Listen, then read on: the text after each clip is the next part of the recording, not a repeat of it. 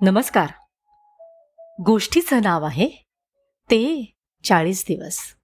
ही गोष्ट आहे लेस्ली सोलेनी टिरेन आणि क्रिस्टीन या चार आदिवासी बालकांची आणि ॲमेझॉनच्या घनदाट जंगलातल्या त्यांच्या तब्बल चाळीस दिवसांच्या वास्तव्याची. यामधल्या सगळ्यात मोठ्या लेस्लीचं वय चौदा वर्ष आणि लहानग्या क्रिस्टीनचं अकरा महिन्यांचं. बाकीचे दोघे चार आणि नऊ वर्षाचे. झालं असं की त्यांच्या आईसोबत विमानानं ही चार मुलं कोलंबियातल्या कॅक्वेता प्रांतातनं सकाळी विमानानं निघाले. त्यांच्याबरोबर आणखी एक आदिवासी नेता होता. प्रवास सुरू झाला आणि काही क्षणातच विमानाचा रेडिओ संपर्क तुटला आणि विमान जंगलात कोसळलं. वैमानिक आणि आदिवासी नेता दोघं जागेवरच ठार झाले. आई आणि तिची चार मुलं वाचली खरी पण चार दिवसांनी आईचाही मृत्यू झाला. अशा स्थितीत ही लहान मुलं घाबरली. पण तरीही घनदाट जंगलातून बाहेर पडण्यासाठी आणि जिवंत राहण्यासाठी त्यांनी खूप धडपड केली. अपघातग्रस्त विमानाच्या अवशेषातून त्यांना खाण्यासाठी काही बाई मिळालं पण ते पुरणारं नव्हतं. मग त्यांनी फळं खात घनदाट जंगलातून मानवसी वस्तीचा रस्ता शोधायला सुरुवात केली. आणि मग त्यांच्या शोधासाठी कोलंबियाच्या लष्करानं पथकं पाठवली. या पथकांना मुलांनी खाल्लेल्या फळांची सालं लहान बाळाच्या दुधाची बाटली निवाऱ्यासाठी त्यांनी तात्पुरती केलेली व्यवस्था हे सगळं दिसलं. आणि त्यामुळेच ही मुलं जिवंत असावीत असा विश्वास त्यांना वाटला.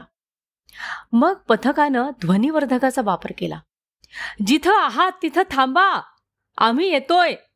असं या मुलांना त्यांच्या स्थानिक भाषेत सांगण्यात आलं. मग विमान अपघाताला चाळीस दिवस लोटल्यानंतर दहा जून रोजी ही मुलं सापडली. ती कुपोषित अवस्थेत होती पण सुस्थितीत होती. चाळीस दिवस ही मुलं जंगलात जिवंत राहिली. हा एक प्रकारचा चमत्कारच आहे अशी भावनाही सगळ्यांनी व्यक्त केली.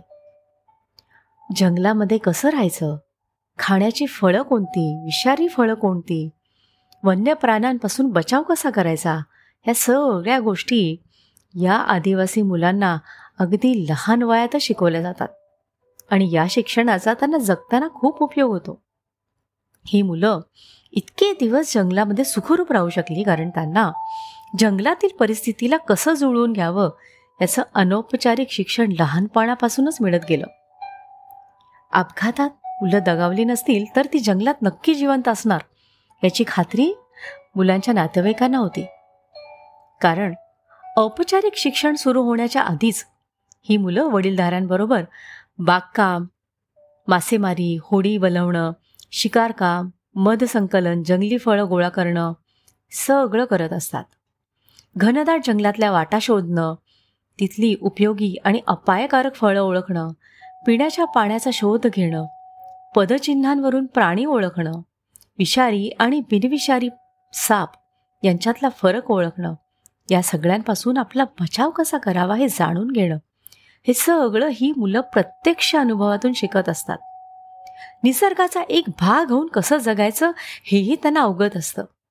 आणि हेच शिक्षण त्यांना त्यांच्या अडचणीच्या वेळेला उपयोगी पडतं.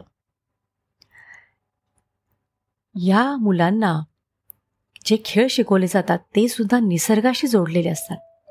म्हणून ते नदीचा प्रवाह सूर्य आणि चंद्र रात्रीचं आकाश यावरून दिशा ओळखणं त्यांना जमतं. या दिशा ज्ञानामुळं जंगलातून वाट काढणं त्यांना शक्य होतं. कोलंबियातल्या जंगलात हरवलेली मुलं देखील नदीच्या दिशेनं जात होती. शिवाय आपल्या शोधावर येणाऱ्यांना सोपं व्हावं म्हणून ते काही वस्तू मागे सोडून पुढं जात होते. घनदाट जंगलात एकमेकांची काळजी घेत होते. तेरा चौदा वर्षाच्या लेसलीनं आपल्या सगळ्या भावंडांची विशेष काळजी घेतली आणि म्हणूनच ही मुलं जंगलात चाळीस दिवस जिवंत राहू शकली. आणि निसर्गापासून दूर गेलेल्यांनी मात्र या सगळ्याला चमत्कार ठरवलं. धन्यवाद.